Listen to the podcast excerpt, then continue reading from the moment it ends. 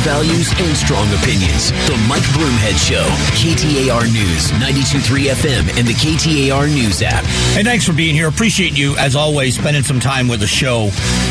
Interesting conversation happening now about the economy is now the White House is recognizing there are issues in the economy, but saying that Republicans would make it worse. And so that's always going to be the battle lines. We have to decide as voters who is best equipped to get us out of the hole that we have, uh, we are in. The battle was for a long time. Are we even falling into a hole? There's no longer a question about that. We are definitely falling into a hole. Um, there's a couple of things I want to talk about on the economy. Uh, the president of the United States made some comments. Um, we're going to get to in a few moments, but um, the president talked. Let's start with gas prices. I want to start with the president and gas prices. Here is what President Biden said about gas prices.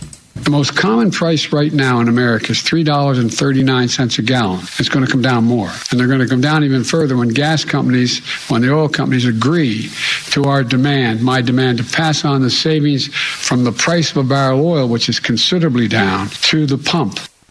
So it's interesting that um, they're talking about gas prices going down. They remain very high. Fuel oil remains very high. Uh, but the president of the United States came out with a plan talking about getting rid of fees.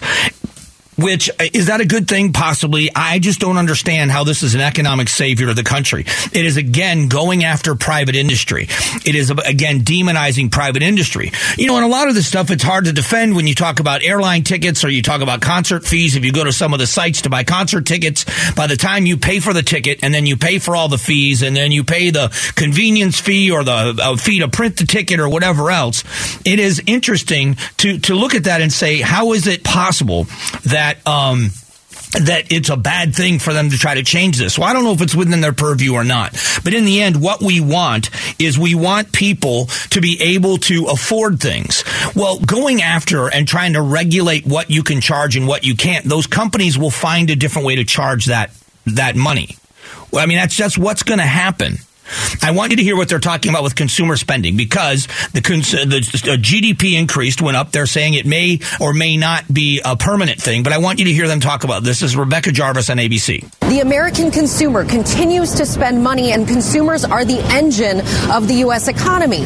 Meantime, there are areas showing weakness. For example, the housing market has been declining in light of rising interest rates from the Federal Reserve. That makes mortgages more expensive and home buying more expensive.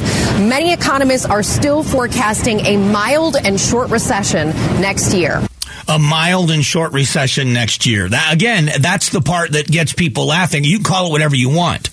You can call it whatever you want. I want you to hear the president's solution. Is this a solution to the problem or is this a gimmick to try to show the American people you're doing something? Will this have any kind of serious effect on what you and I spend? Some airlines, if you want six more inches between you and the seat in front, you pay more money. But you don't know it until you purchase your ticket. Look, folks, these are junk fees. They're unfair and they hit marginalized Americans the hardest, especially low income folks and people of color. They benefit big corporations, not consumers. How do they affect people of color? What are you talking about? I mean, uh, do they? I, maybe I don't know this. Maybe this is something because because I'm a Caucasian male. Maybe I didn't realize this. Maybe if you're a different color than white, they charge you more money for tickets. Somehow the airlines know that, so they charge you more. When you buy an airline ticket, you're going to pay a lot more money for first class than you pay for coach. And you're going to pay more money in areas where there's more leg room. Uh, that's what, and I've never known, I've never seen it where you don't know that ahead of time. Maybe I'm wrong about that too. When I log in and I look for airline tickets, I look and see what the tickets are going to cost in first class, in business class, and in coach. I look to see what the upgrade is. If I'm if I'm in a coach seat, you can do the same thing. You can get in a row. They tell you right there for an extra fifty nine dollars, you can have more legroom and somewhere else. Eh, I don't I don't see how this is a solution to the problem. The concert tickets and the fees, all of these things, I don't understand how this is fixing our economic problems.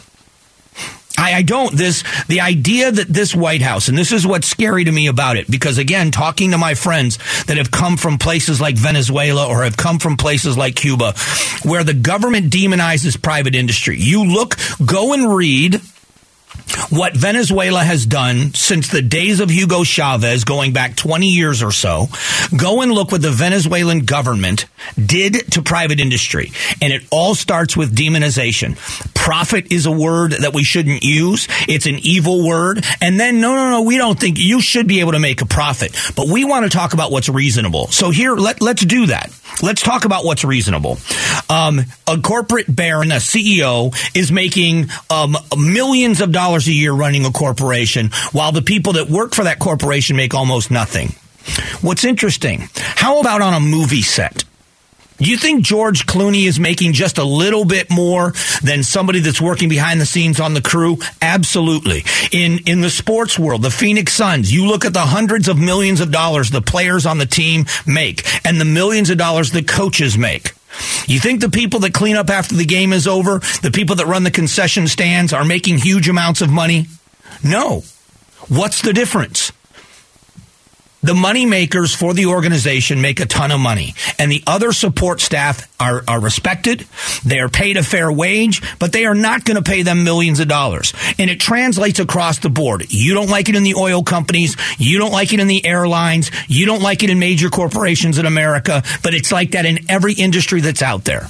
Every single industry that's out there when you are a movie star, you command millions of dollars because people come and see your movies. There are other people that are in the movie with you that are making a basic wage based on whatever the uh, the Screen Actors Guild says is the minimum you have to pay them, and that's how it works. And as your consistency and popularity grows, you can command more money. That's just how life works in every industry. But they want to demonize corporate America. They're going to demonize profit. No one has ever said, Are you kidding me in this economy? We're not going to cut the NFL players' pay. We're not going to cut basketball players' pay so tickets are more affordable for families. Wait a minute, are you kidding me? We got this movie Top Gun just came out. Tom Cruise shouldn't be making all that money. Tom Cruise should cut the amount of money that he makes on a movie so that tickets to see his movie are more affordable. We should slash prices when we want to buy or rent those movies now on the on the streaming sites. Where's that argument? And it isn't. It doesn't exist. But it exists going after corporate America. It just, it's just an absurd thing to do to demonize, to demonize cor- corporate America, the job creators. I just don't think it's the right thing to do. You are dividing the country between the haves and the have nots, the bourgeoisie and the proletariat, and you're the solution. It doesn't, it's not fair and it's not right. How contentious has American politics become? So shifting from this economic battle to how contentious has it become and is it driving people away from the process? We'll talk about it next.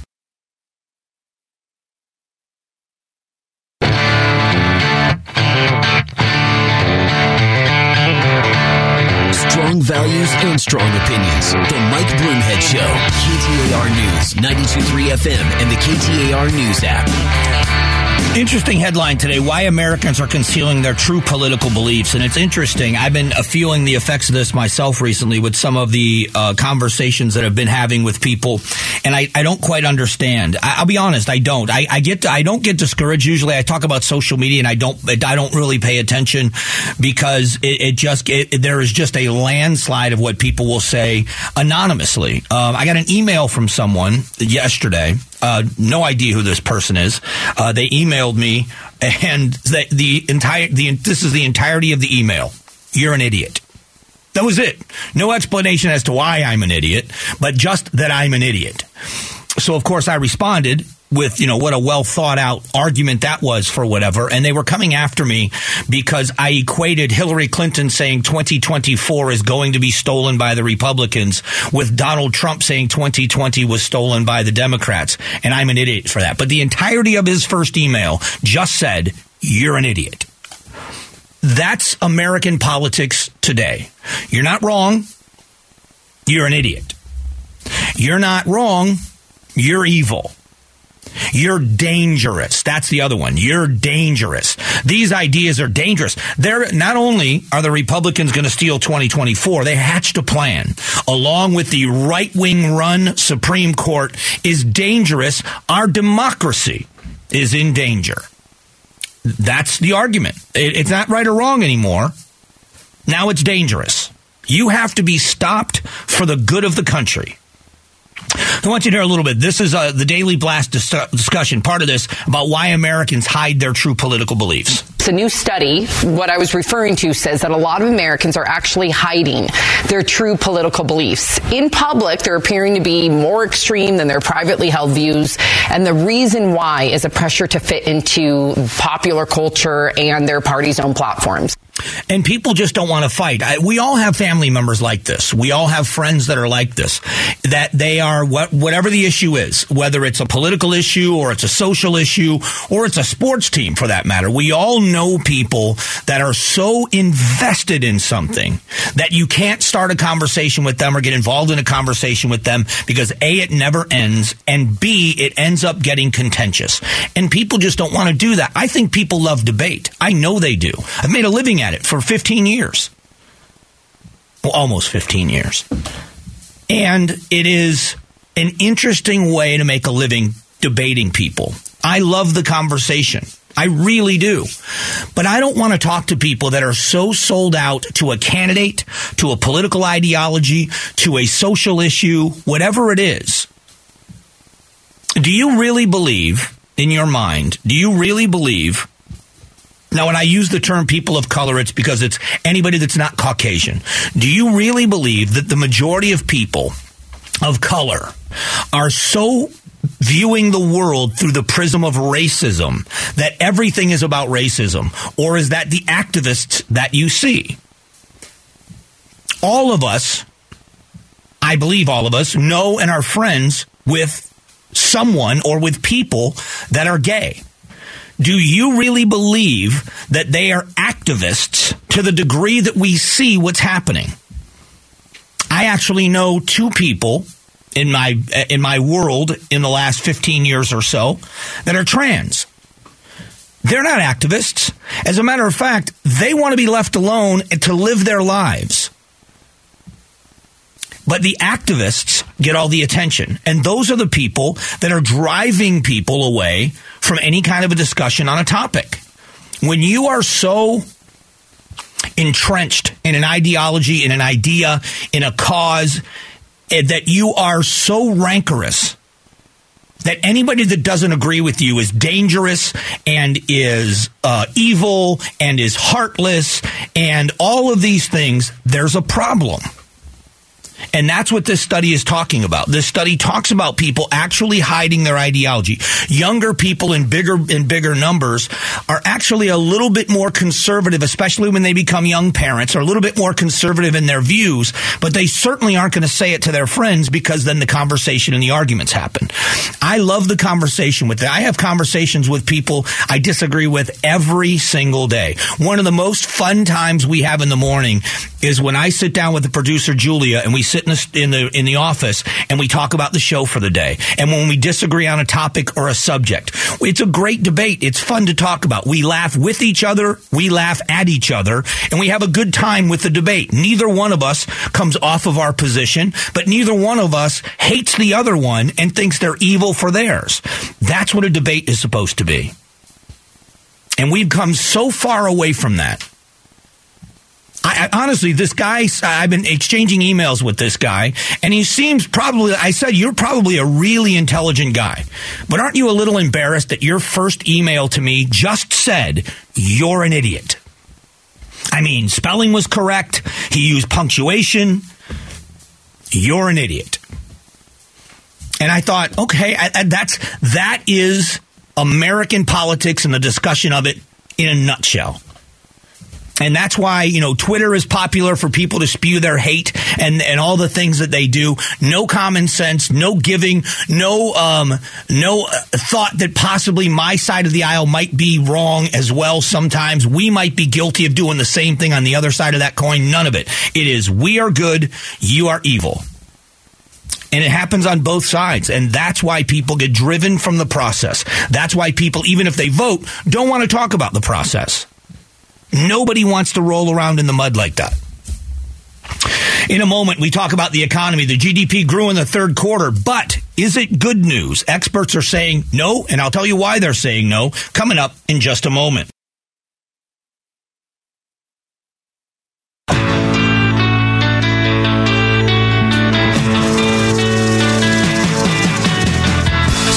Values and strong opinions. The Mike Broomhead Show, KTAR News, 923 FM, and the KTAR News app. You know, even though I'm a trained professional broadcaster, I can't help but look at what's going on and say, you know, this is uh, this is insane what we've come to. The arguing with the arguing on social media is fun, uh, and we're going to talk more today about the political. Um, backlash of having an opinion is um, discouraging as it is. It's one of the topics that uh, that I it is about for me about what's best for the country. My views may be different than yours, but the idea that somehow your views are more noble than mine is is a farce. It's it's not the right thing, and I'm, I'm going to talk about this right now. This this difference, what I mean. The GDP grew by 2.6% in the third quarter.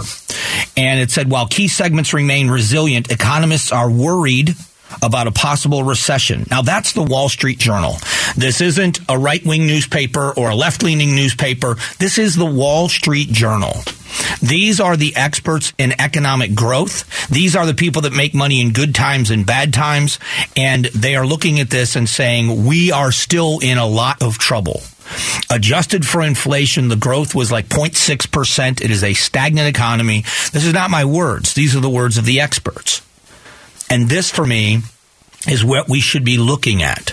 Um, Rebecca Jarvis on ABC, an economist. I want you to hear Rebecca Jarvis talking about corporate spending. On the one hand, Americans continue to spend, but on the other, in this world of rising interest rates, the housing market has been showing signs of weakness with mortgages getting more expensive. Business spending is also expected to slow down with companies like Google, Microsoft, and Facebook in just the last 24 hours talking about the weakness they're experiencing. So after falling in the first two quarters of 2022, prompting significant debate about whether the U.S. has entered a recession, GDP in the third quarter is predicted to grow at an inflation adjusted rate of 2.3% annually, according to the Wall Street Journal survey. Economists, however, two economists since the spike have mostly driven by trade trends and that are unlikely to persist. Here's the quote. Ordinarily, we think about increases in GDP as benefiting Americans, but that's not always the case. This is from the Heritage Foundation economist. A rough metaphor for the narrowing trade deficit is a consumer being too poor to shop somewhere. It looks like international trade slowed down considerably in the third quarter, hardly a sign of prosperity.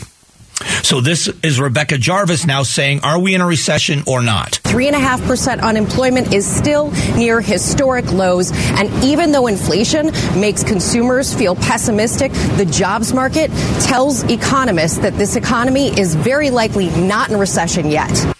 But we are looming, and that's what they are talking about. What happens? What are we going to do? Um, Jim Ryan uh, talking about this from ABC. This may be a one off. The Commerce Department's Bureau of Economic Analysis says the 2.6% surge in gross domestic product reflects increases in exports, consumer spending, and investment. But after two quarters of declines in the GDP, analysts are more than a little suspicious about such a dramatic increase. They fear that the latest number is less of a trend and more of a one off. And I hope it's not. I'll be honest with you. I would love to come on here and say things are starting to roll again. We're getting back on track. People are not spending as much for things. People are not going into debt for the necessity. I would love to do that. People think I'm making that up. That's not true. I do not want to see America fail. I don't. But when we are in the situation we're in, I want to see our leaders adjust. I want to see our leaders make adjustments. In the state of Arizona, I've talked about this so much. I feel like I'm being redundant. If you've heard me say this, I apologize. When the recession happened in 2008, 2009, in that in that time period, um, Arizona was in the worst place per capita in debt. Our state budget was in peril, and it was then Governor Brewer and the legislature at the time that had to make the very, very difficult decisions on what needed to happen to balance the state's budget. And they made decisions that made everybody angry. She made Republicans angry. She made Democrats angry. She made independents angry. She, it, it, but it, things had to be done. History has been kind to Governor Brewer because a lot of those decisions she is now, and that legislature, I want to make sure I lump them together because they're forced to work together the decisions that were made at that time saved the economy of Arizona. As I've said before, they were the emergency room crew that saved the life of the patient and stabilized the patient. Once the patient was stable, a new governor came in, and Governor Ducey. That governor was charged with rebuilding it or rehabilitating it. Now it was let's get the patient healthy again. So what had to happen was lessons had to be learned about being one dimensional in our economy, about diversifying, about changing the tax structure, and the things that needed to happen to entice and encourage business to the desert southwest. When you compared our income tax structure at the state level to the neighboring states with none, like Nevada, or just down the road in Texas and how they're doing things differently with no state income tax and how they have bigger and more middle income jobs because corporate headquarters and big companies are going there. And so we made those changes. We learned lessons. We looked at the economic situation and the economic landscape as a state. And then those legislatures, along with the governor's office and Governor Ducey, said, we've learned our lesson. We see what caused this. We as leadership have to make changes to adjust to what's happening in the economy. So my issue with what's going on right now in America is that we are not adjusting. There is not an adjustment that's happening for the current economic situation we're in. Your fault, not your fault, someone else's fault, Putin's price hike doesn't matter. You have to adjust and we aren't adjusting properly. That's where the issue lies. Last thing I'll say on the economy, at least for now, because we're going to talk about it again a little bit later in the show, is there is still that impending the possibility and growing stronger every day of a rail strike, which could cost billions of dollars every single day because goods cannot get across our country. So keep a very close eye on that. Coming up in a moment, is there going to be another flood of migrants at our border before the election? One leader in another country says absolutely. We'll talk about that in a moment.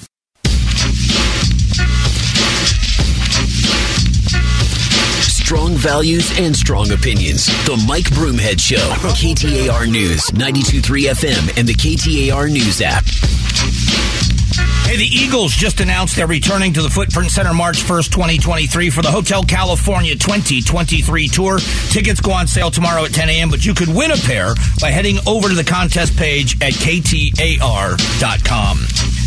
Um, we have to talk about the border again. Now, the interior minister for the nation of Guatemala is saying that they have warned the U.S. They tried to help the U.S., but we are in trouble because there is going to be a huge caravan. I'm going to read this.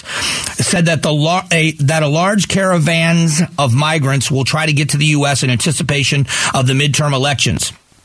Migrants who believe the midterm elections could end with Republicans taking back control of the Congress are heading to the U.S. border in large caravans. Guatemalan Interior Minister said this and said the migrants think that they have a, sh- a short window to make the trek because it may not be as easy to immigrate to the United States after the midterm elections with Republican lawmakers promising to beef up border security and tighten oversight.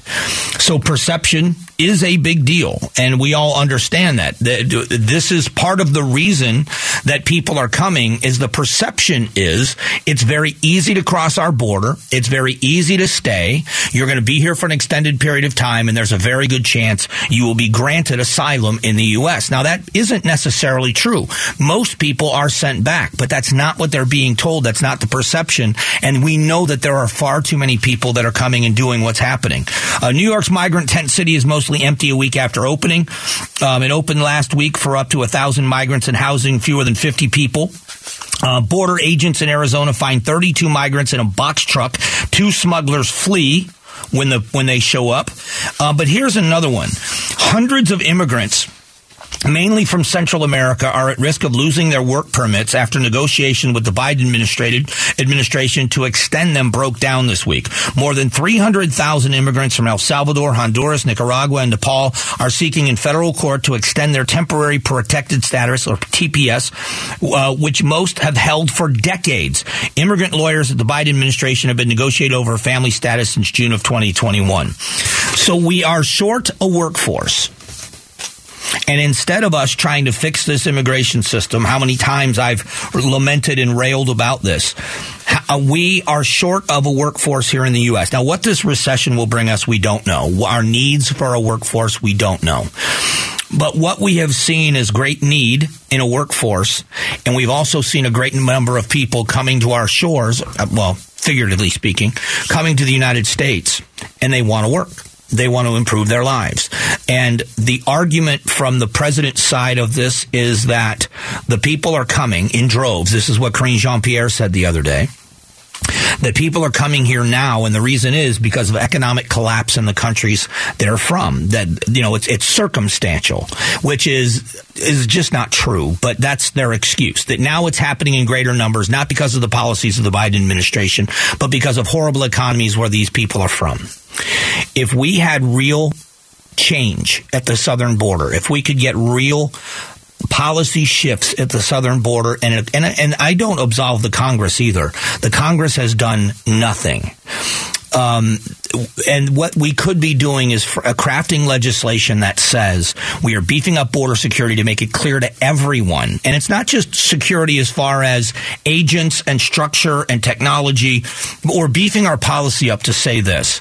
If you come to the United States under false pretenses and you demand asylum and that asylum is denied, you will also be denied a work permit for a period of 12 or 18 months or whatever else before you can apply for one. So if you come here and you make a false asylum claim, it's going to cost you. But if in you go to the U.S. Embassy or you go um, and you apply for a work permit to come to the United States and work in any one of these trades, any one of these areas, and it doesn't have to be that you are a skilled person, you don't have to have a college degree, but if there are jobs in the construction sector in the U.S. and other places, while we are filling in the gaps and trying to train young people and do all the things that we want to do, if in the meantime, you can fill one of those jobs. You make the application in your home country, you are given a visa, and you can come to the U.S., which means you can cross the border legally, taking the pressure off the criminal element of this and the criminal investigators on the border. And in addition to that, you can legally send money back to your home country, easing those economic uh, downturns in those nations. It, it's a win for many people. It takes the pressure off border agents because now if you're crossing illegally, you're probably a criminal. You're probably someone, someone coming here either bringing something illegal, going to steal something or commit crimes in the U.S. So they know that they can focus on that because if you have the work pit, permit, you're crossing the border legally. You no longer have to sneak into the country in a box truck. You don't have to have coyotes bring you across the border. And so it, it takes the pressure off in that way as well. It helps border agents. I think that's huge. It would also help the economies of states like Arizona, whether it's agriculture or construction or the service industry as well, these places where we are dramatically short on help. We could do these things together and get the border security we all want to make sure we don't have 98 people on the terror watch list mixed in that we've caught. Never mind the gotaways. We don't know who the people that got away are. And unless we start having these reasonable conversations, we are in serious trouble. This should be an asset. This immigration system in the U.S. should be an asset instead of a detriment. And it's turned into a disaster. And they're predicting it's going to get worse. We'll see. I hope I hope they're wrong. Coming up just after ten o'clock, uh, Texas joins Arizona in a key gun law. What is it and what will change in Texas? Will it be better or will it be worse? We'll talk about that in a few moments.